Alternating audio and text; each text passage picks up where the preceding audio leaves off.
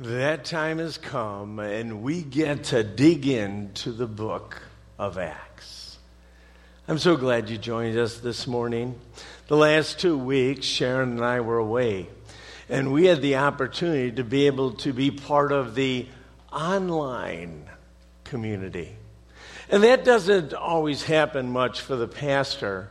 So it was so encouraging to be able to hear a message and to enter into worship for us to be able to be challenged by Pastor Willie and the opportunity to hear from our elder chair, Nate Gardner. We are blessed here at this church. And I'm so grateful that for those times that one of the shepherds is gone, that this place continues in just a very dynamic and real way. You know, 221 is here. 2021. But odd continues. Uh, I mean, when this whole thing started last March, we, we thought again it would eventually stop, and maybe it will. But realistically, it just seems to keep going. I, I hear this more than ever. I wish this was over. I can't wait for normal to return. Normal for an IKEA worker who is serving in the, who is serving in the cafeteria, just wishing that she didn't have to go back and forth and do the things that she's doing. I, I hear that from students if I could. What is it? Hybrid? Is it Zoom? It's a little discouraging. What about work? Do I work at home? Do I. And all that gets a little bit out of whack. Sports, but especially for the church. Normal, the way that I see it, is that it would be life before COVID 19. But I have to be honest, there have been events that have changed normal forever. Some of those pictures up on the screen, you'll remember. Some of you remember when President Kennedy was assassinated. I was in third grade. there weren't TVs in every room, uh, but the teacher had a radio, and we would listen, and everybody was quiet politics changed. I think the Challenger's explosion in 1986, when we were all so excited about space travel and everything like that, and 73 seconds into liftoff, all of us saw smoke. 9 11, we're all old enough to remember that. And trying to understand and and news report after news report and just literally changed everything. And now COVID 19.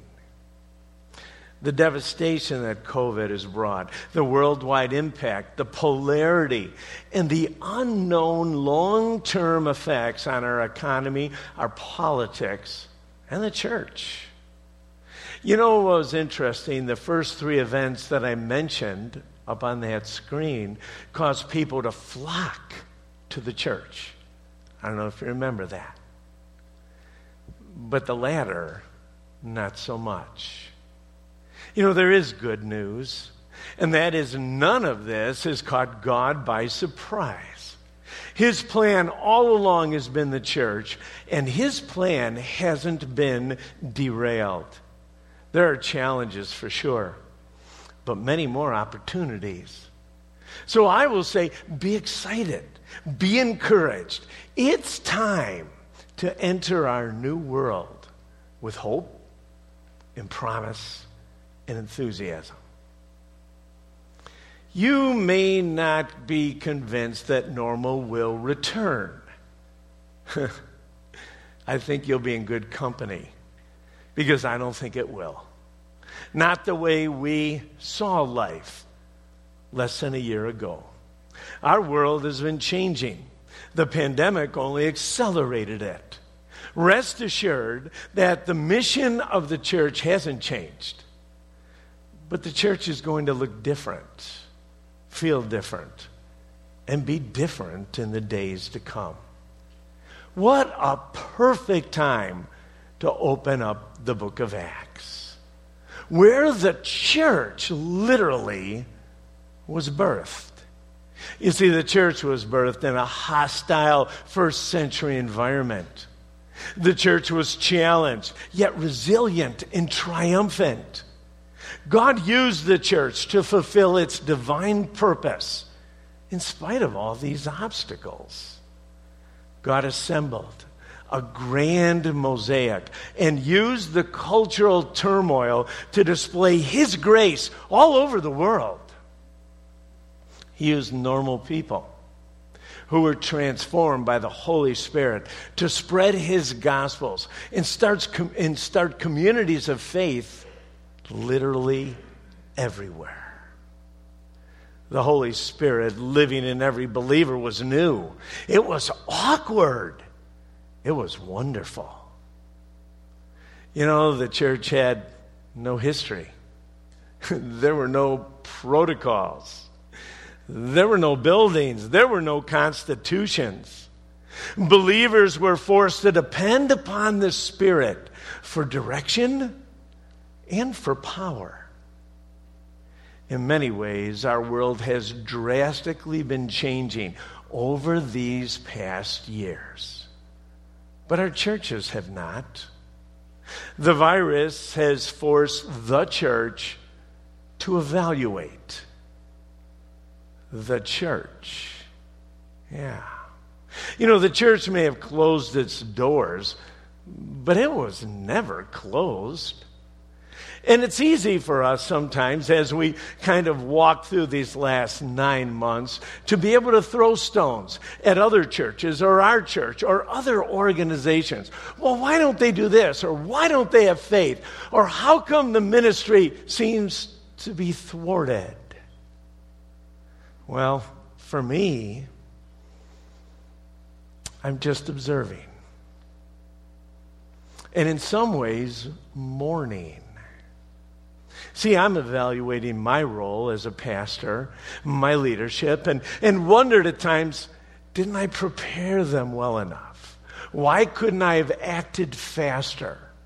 How come there was so much despair? Well, you look at all of these scenarios. And I want to just encourage you that, hey, the church's mission remains the same. Methods do change, but they always change. God's priorities are clear, but ministries evolve. The church. Has it been sensitive to the Spirit's leading? and been courageous to make changes in ministry or budget that need to be made. Remember, the greatest commandment is to love God. This relationship starts when each one of us come to a place in our life and we recognize our sinfulness and receive Christ as our Savior. He paid the debt on the cross so that each one of us might be reconciled back to God. When that faith relationship begins, well, we have a couple choices. We can nurture that relationship and grow in our intimacy. But the truth is, many of us get comfortable, not only in the church, just even personally. But we will never, ever, ever drift into a great relationship, whether it be marriage or with God. Intimacy requires requires intentionality. And it means we must spend time with God. We must spend time in His Word. We must spend time in prayer. We must spend time listening. We must spend time responding. That's what a relationship is. A second commandment that Jesus gave, which He said is equally important, is to love others to love those inside our walls, those whom we have relationships with, and those who are outside our walls, our neighbors, our coworkers. Loving others, again, requires intentionality. The Great Commission is to make disciples. And what's making disciples? Well, it's helping others love God and love others well. Discipleship also requires intentionality. So, all these things still are our mission. Some of you know, but I had an opportunity to go up to Nicolet Bible Institute this last week. And up on the screen, you'll see the students there. But for one week, I basically poured into these kids what God's mission is for the church. Now, I, I didn't start off that way. We spent four days just focusing on who God was, how amazing God was, how loving God is, how cool it is to be able to have a relationship with the Almighty. And then to be able to use people all the way through the scripture who took advantage of that and nurtured a relationship with God. And then I was able to spend time in teaching them how to connect with God better. And lastly, the last day, which was the most exciting day for me, is to be able to help them do the same thing that I had just done with them for three days that they might be able to help others love God, help others love others, and then to encourage those disciples to do the same thing with others. You know, yet overall, the church, if we look at it, not only in our Lake County, but really all over the states, has been a good neighbor, just not the unstoppable force that God has designed it to be. Now, everybody likes a good neighbor. But did God form the church to be more than that? You know, so many are busy doing good things, but fruit is sparse. Transformation is spotty and even times non existent. Comfort seems more of a priority than sacrifice. Baptisms are sporadic and even unusual. More time is spent in resolving conflict than making disciples. Church splits outnumber church plants people are self focused and like to complain rather than encourage. Congregants have lost their first love, both for God and for others. And members often fear man more than fearing God. Perhaps as we look at the church, maybe God's shaking us up. Maybe the cultural turmoil is forcing us not only to evaluate the church, but evaluate ourselves. And maybe the pandemic is a blessing. No, I, I, am not saying the hurt and the pain and the death and the agony. That's never looks good. But what happened? If, in spite of the pain, it causes God's church to have a blank slate. To be able to literally look at what He wants to do in and through us here. What a perfect time to open up Acts. What a perfect time to see how the early believers responded to chaos and anarchy and how God, even in their lives, used persecution to literally push them away from Jerusalem into the whole world. Let's pray. before we open up the book. Lord, I come before you. I, I know, Lord, that as you look at your church over these last 2,000 years, there are times you've smiled and there are times your heart has been broken.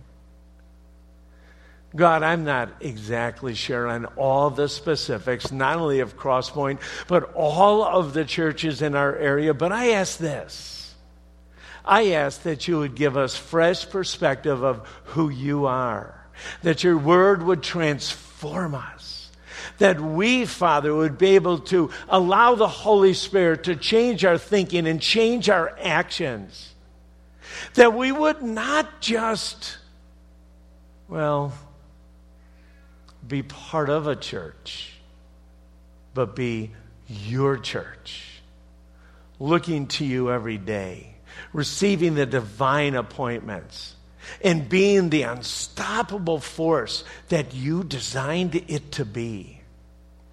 God, so many of us have read the book of Acts. We get inspired at times. We get convicted at times.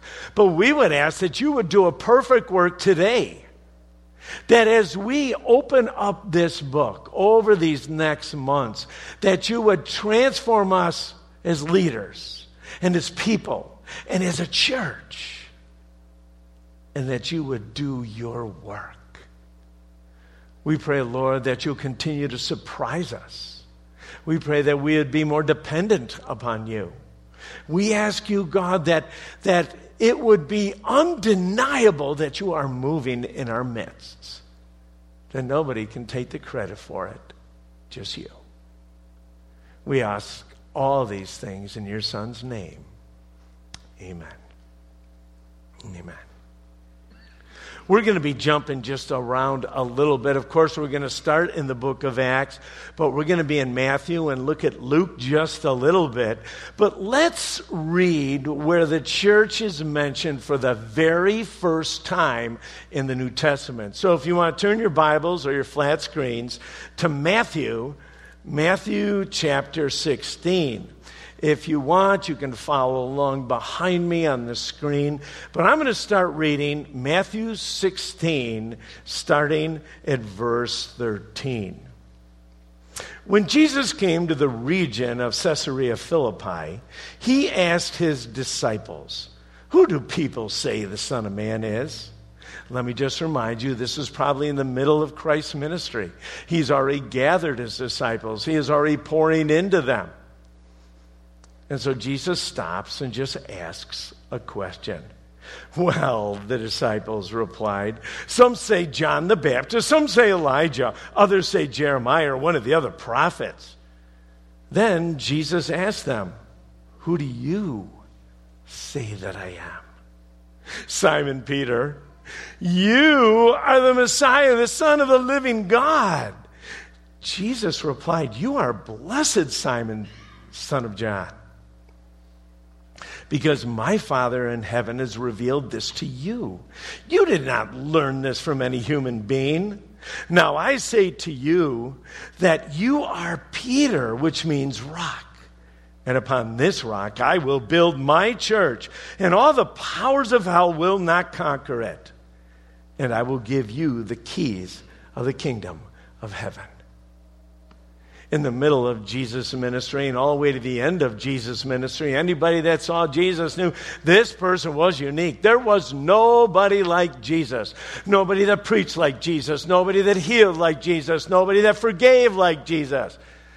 Nobody that confronted like Jesus. Well, at one time in his ministry, he asked the disciples, He says, I know there's a lot of talk about me, but but who do you think I am? I know all these other opinions. You've been living with me. You've been seeing me. You've heard my message. No one's had interaction with me like you. Who do you say I am? Peter belts it out. You, you're the Messiah. You're the one we've been waiting for. We've been waiting for the Messiah to come. You're the Messiah. You're the Son of the living God. And Jesus right away said, You're blessed, Peter. You're blessed. You hear from God, and believe. And I know that this passage is sometimes hard to interpret. But, but let me just share with you again, maybe the big picture here, and it'll help you and I think inspire you. If I were to, again, literally uh, translate this right from the original language of Greek, I would say something like this You are Peter, or I would use the word Petros. And basically, that's a pebble, a small rock. So Jesus says, You are a small rock. And on this rock, then he uses the word Petra, which is a rock ledge or a foundation. I will build my church. Peter, you're going to be instrumental. Peter, you are important. You will be foundational.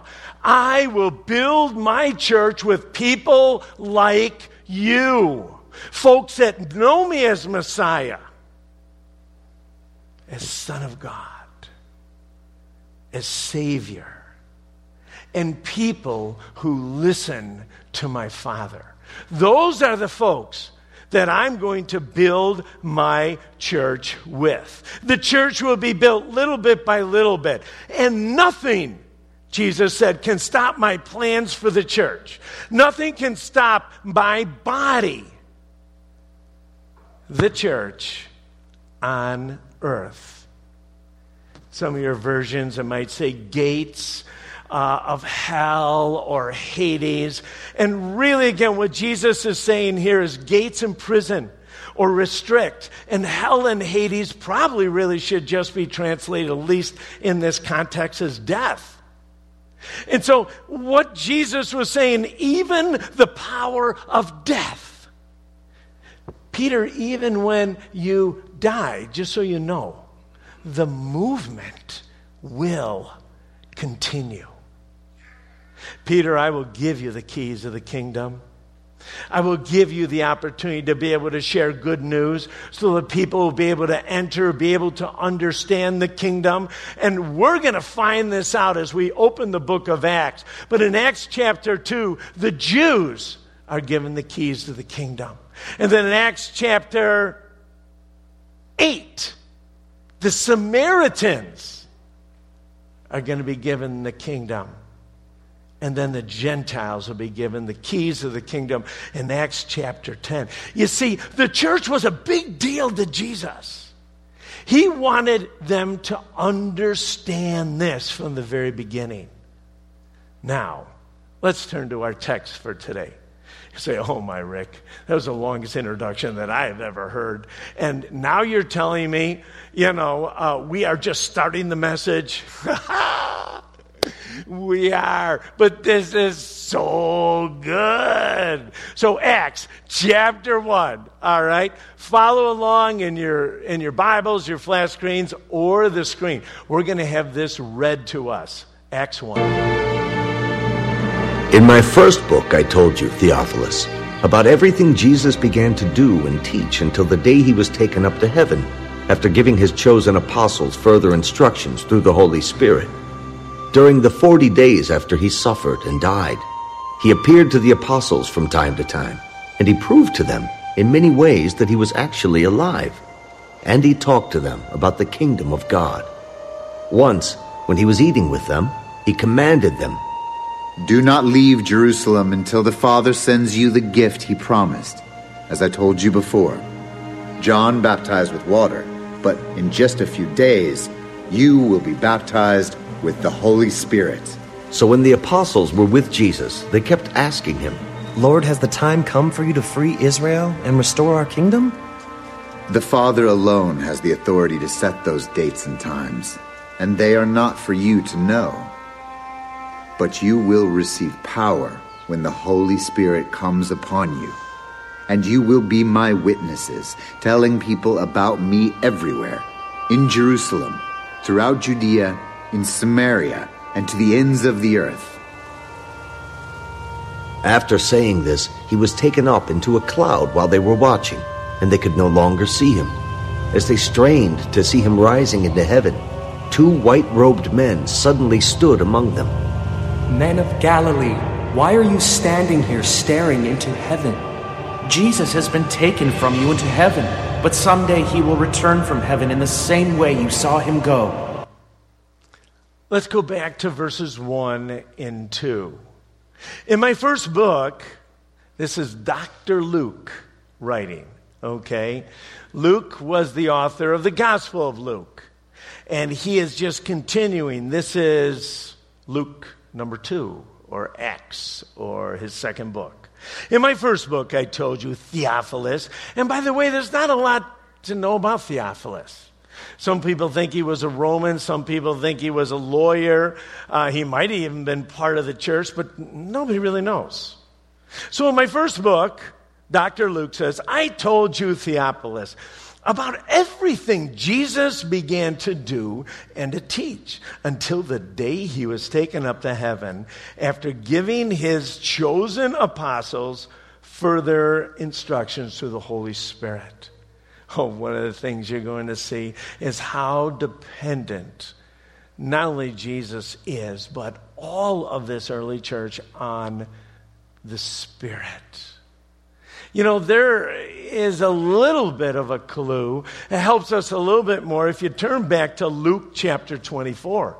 The very last part of Luke will help us understand just a little bit more of what happened during this last day, right before Jesus ascended. I'm going to start reading in verse 46. And Jesus said, Yes, it was written a long time ago that the Messiah would suffer and die and rise from the dead on the third day. It was also written this message would be proclaimed in the authority of his name to all nations, beginning here in Jerusalem. There is forgiveness of sins for all who repent. You are witnesses of all these things. And now I will send the Holy Spirit just as my Father promised. But stay here in this city until the Holy Spirit comes and fills you with power. Then Jesus led them to Bethany and lifting his hands up to heaven, he blessed them. And while he was blessing them, he left them and was taken up to heaven. Well, the plan was clear. He told the disciples numerous times, and also in Matthew 28, right before he left. But, but this is fun to kind of combine all the different parts of this story he said, You know the prophecies, you know the scriptures. I've just spent three years with you guys. You know the message. My message was very clear from the very beginning. Repent. The kingdom of God is here. There is forgiveness if you come to the Messiah. And then he says, You're my witnesses of all these things. We hung out for three years. You saw it all. You will tell others what happened. A witness is not supposed to make something up. A witness is just supposed to be able to tell what they saw. And that was the plan. You are witnesses. But right here, same thing but now, even though all this has happened, you're ready to go. I want you to wait. I want you to wait for the Spirit. You know, you're going to hear this more than once in this study. We seriously can't do life without the Spirit's empowerment, without the Spirit's leading without the Spirit's energy. Now, some of us can go through the motions, but there'll be something lacking, as you're going to see in just a moment. After Jesus gave them these words, he blessed them, he graced them, and then he left. He went up into the clouds. Well, Acts 1 chapter or, or Acts 1 verse 3 during the 40 days after he suffered and died, he appeared to the apostles from time to time, and he proved to them in many ways that he actually was alive. And I encourage you to mark your Bibles if you do that, and, and this is a good and. And he talked to them about the kingdom of God. Jesus appeared after the cross at various times over a 40 day period. Remember, he had prepared his disciples well, but even the night that he was put on trial, everybody scattered. He knew he had to, well, get the troops together again. He knew he had to remind them of the mission. If anybody had prepared them well, Jesus had done that.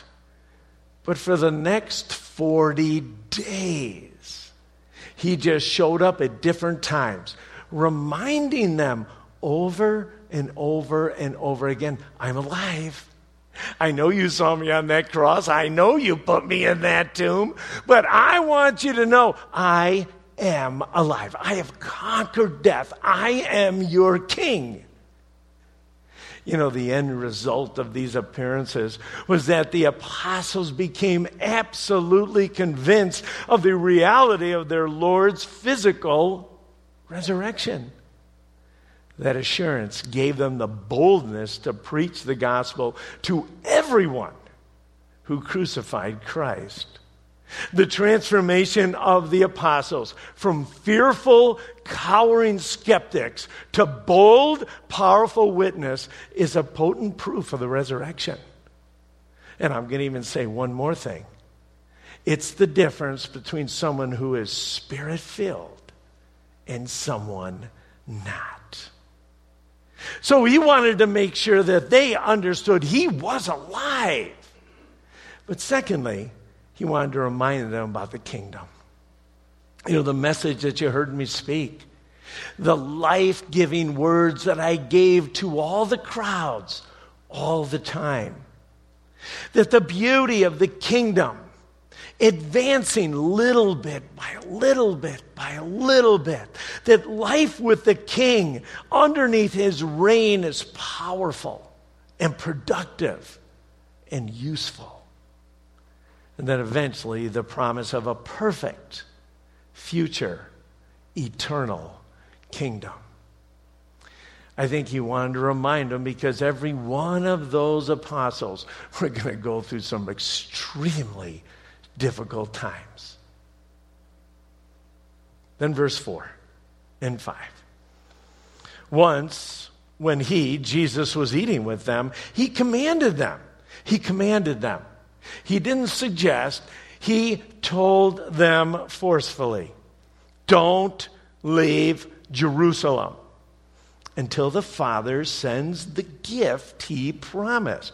As I told you before, John baptized with water, but just in a few days, you will be baptized with the Holy Spirit during a meal. Isn't that unique in itself that after Jesus died and was resurrected and he's just hanging out with his disciples and, and he's eating with them? But at this moment, he specifically commanded his followers to stay in Jerusalem until they were baptized by the Holy Spirit, until the Holy Spirit came to reside in them. Now, let me just remind you, and we're not going to go into great detail at this moment, but in our study, we're going to look deep and hard at that Holy Spirit. But what was so different for these disciples is that in the Old Testament, the time before Acts chapter 2, actually, all right, the Holy Spirit would come and go into saints empowering them for service, but not necessarily remaining in them. It's during Acts chapter 2, which we haven't got to yet. It's them waiting for the Spirit to indwell every believer. Every believer. Every child of God. The Holy Spirit right now lives in you. Now, again, we're going to talk about indwelling and control, but not today. But that's what the promise was. The promise was wait, wait until the Holy Spirit comes. You'll be baptized. The Holy Spirit will come and live in each one of you. Well, really, they had seen Jesus absolutely filled with the Spirit all of his life. That was really, really attractive for these new disciples. And that is what they were thinking of. Whoa, this is going to happen, and I'm going to mirror God to others like you did, Jesus. How cool is that? Now, this wasn't the first time that Jesus had spoken about the Holy Spirit. You look back in John 14 and 16, that part right before, it's called the Last Supper, but that part right before Jesus went to the cross. He's got his disciples around this table and, and he's just kind of giving them some last words. He talked about the Holy Spirit. He talked about the vine and then he talked more about the Holy Spirit. Then he prayed for them. It's an amazing portion of Scripture. But it was during this time he introduced the Spirit again to them. The Spirit's never going to leave you. I, am going to leave you. Okay, I'm, I'm leaving, guys. But the Spirit's never going to leave you. He's going to live in you, and He's going to lead you in all truth. He's going to reveal truth to you. He's going to help you understand all the things I have shared with you. So don't be sad. Don't be sad. Be glad. It's the best thing that I go so the Holy Spirit can actually come. So wait. Wait. Wait for the Spirit. The message over and over in the book of Acts you can't do ministry. You can't do life. You can't do anything without the Spirit. And then verses 6 and 7. So when the apostles who were with Jesus. They kept asking him, Lord, has the time come for you to free Israel and restore our kingdom?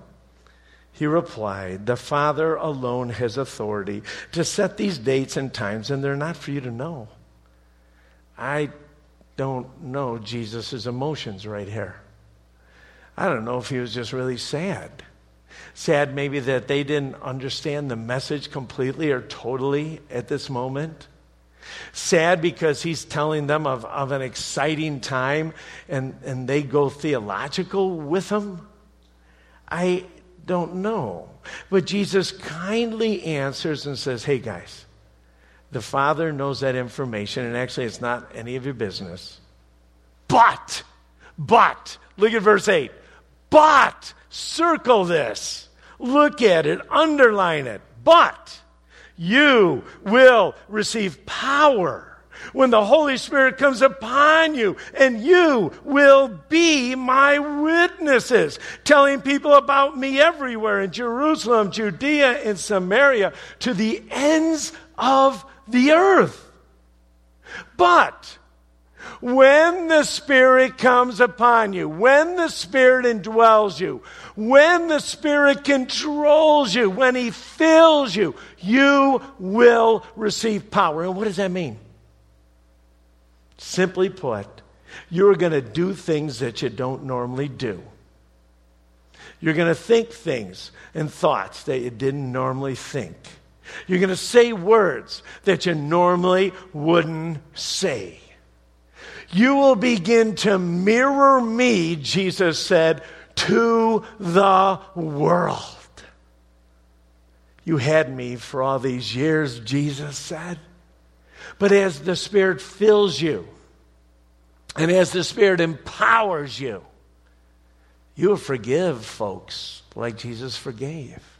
You will grace others. You will love others. You will serve others. Even those that you know are going to betray you in a few hours. Who does that? Who gets mutilated up on a cross and says, Father, forgive them? All the ones that spit on me, the ones that beat me, the ones that scourge me. Father, would you forgive them? You don't do that in of yourself. That is the Holy Spirit who's got control of you and is chipping away the selfishness in you and in me so that we might be able to talk and think and do the way Jesus did. He said, Hey, not only that, will happen. You're going to have power when that Spirit comes. But hey, just normally, you're going to be my witnesses. That's it.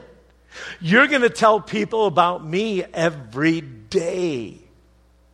Do you realize that witnessing or evangelism is probably one of the scariest things for believers actually even talk about, much less do? But Jesus never told us we're supposed to convince anybody of who God is, or that we're supposed to be smart enough so that we can answer every question. You'll see over and over, even in the book of Acts, all they're doing, uh, they're witnesses, telling them about Jesus and their relationship with Jesus and how Jesus has changed their life. I once was dead, but now I'm alive. It's because of Jesus. How cool.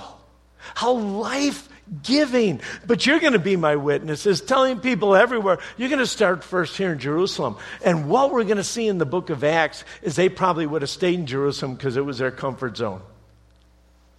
But we're going to see how God pushed them out to people in areas and focus on spots they were not at all comfortable at all. But you're going to start in Jerusalem, and then all of Judea, and then into Samaria and into places you don't even have a clue about. You see, it's undeniable when the Spirit lives in you. And let me say that again. You can try to convince others that you love Jesus. But when the Spirit has control of you, when the Spirit is living in you, you don't have to try to convince others because people are going to look at you and say, Wow, you're incapable of talking like that. You're incapable of loving people like that. You're incapable of being generous like that. You're incapable of forgiving like that. It just doesn't make sense. God must be living in you. You have power when the Spirit lives in you, and you will be my witness when the Spirit lives in you. You are going to see, and I am going to see the impact a Spirit filled church has on the world. And then verse 9 through 11. After saying this, he was taken up into a cloud while they were watching, and they could no longer see him. Uh, they strained to see him rising into heaven. Two white robed men suddenly stood among them. Men of Galilee, they said, why are you staring up into heaven? Jesus has been taken from you into heaven, but someday he'll return from heaven in the same way you saw him go. Seems like an odd question. I mean, if you're standing there and Jesus is talking with you and kind of encouraging you, and I don't know how fast he went. I don't know if he kind of just slowly went up into the clouds, but, but it probably would have been a little bothersome. I, I mean, let's just admit it. So you're looking up there like, is he going to come back? Is he up there for good? What's going on? And then two guys show up in white robes. A men of Galilee. Well, why are you staring? It's almost like, hey, Jesus had told you all about this. He said he was going to leave. What's the big deal? He's gone. But I do want to just share with you I know he left. I know he left. But someday he's going to come back and receive all of those who are part of the church. He's going to bring them back with him, and they are going to live with him forever. But right now, I, and he doesn't say this, but I, I think he's implying this. He just talked to you. He just says, hey, your job is to wait. Your job is to make sure you are spirit filled because you need power and you're going to be a witness and you are going to change the world. That's God's plan. All you guys, for the most part, uneducated, for the most part, quite emotional. You, you're my plan. That's what's going to happen. Now let's jump back to Luke chapter 24 because I didn't finish reading the last two verses there. And it tells us a little bit of actually what happened. It is kind of fun. Starting at verse 52. Okay, Jesus was taken up to heaven. They're up there gazing. So, as soon as that happened, they worshiped him and returned back to Jerusalem with joy. I actually think that's a big deal. First of all, again, they're understanding that this was God. But instead of tears, in, instead of mourning their good friend, they went back to Jerusalem with joy. They were anticipating this. Okay, I've seen the Spirit. When is that Spirit coming? This is gonna be amazing. God, you are awesome. Thank you, God. You chose me. I get to do this. This is unbelievable. I don't know if they skipped. I don't think so. But they were pretty happy. And they go back to Jerusalem. And this is how they spent their time. And we will again continue next week in this book. But they spent all of their time in the temple praising God.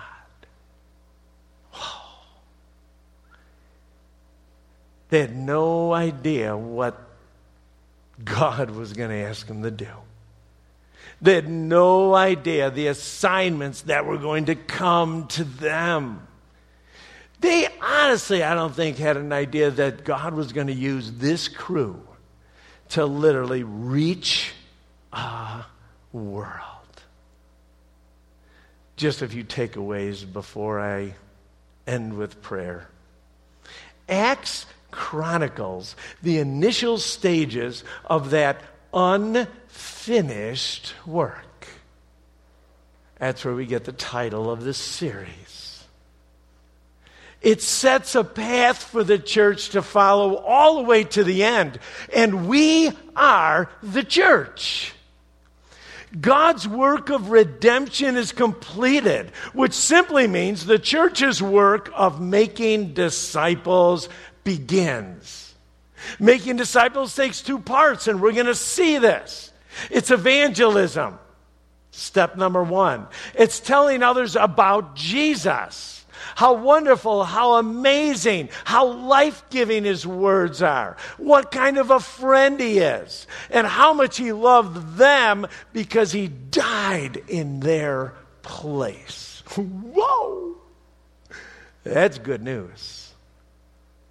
And part two is once these folks get saved, they come into faith in Matthew, it tells us, hey, I want you to teach all of them to literally obey all the commandments that I've given you. So the first commandment was loving God. So you are working with people, helping them connect with God and become intimate with God so that they can bear fruit. This is exciting. This is thrilling. This is God's plan helping them grow, helping them understand all that the Bible has to say, encouraging them to love others well, those inside the church, serving and equipping them, and those outside the church, those who have not yet been redeemed. So be encouraged. Be excited. The time has come to finish what Jesus started. We can look at this year as, oh boy, I don't know what's going to happen. I don't know when I'm going to school. I don't know when my job's returning. I don't, and you know what? I don't either. But I do know this God is not surprised. God is working to redeem a very chaotic and confused world. And his plan is you and me. Oh, yeah. You and me. I'm so grateful. I'm overwhelmed by God's grace. Let's pray. Father, we thank you. We thank you for your plan. It seems kind of goofy to us at times, but, but God, we don't have any clue at times how wonderful and gracious you are. Lord, we've put you in a box. We've tried to do church in our own power. We've even tried to evangelize and make disciples by working really hard.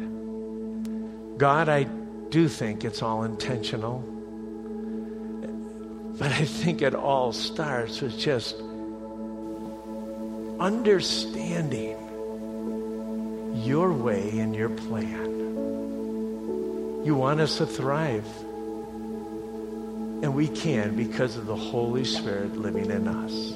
God, give us grace to do what you want us to do in spite of 2021. We love you. In Jesus' name, amen.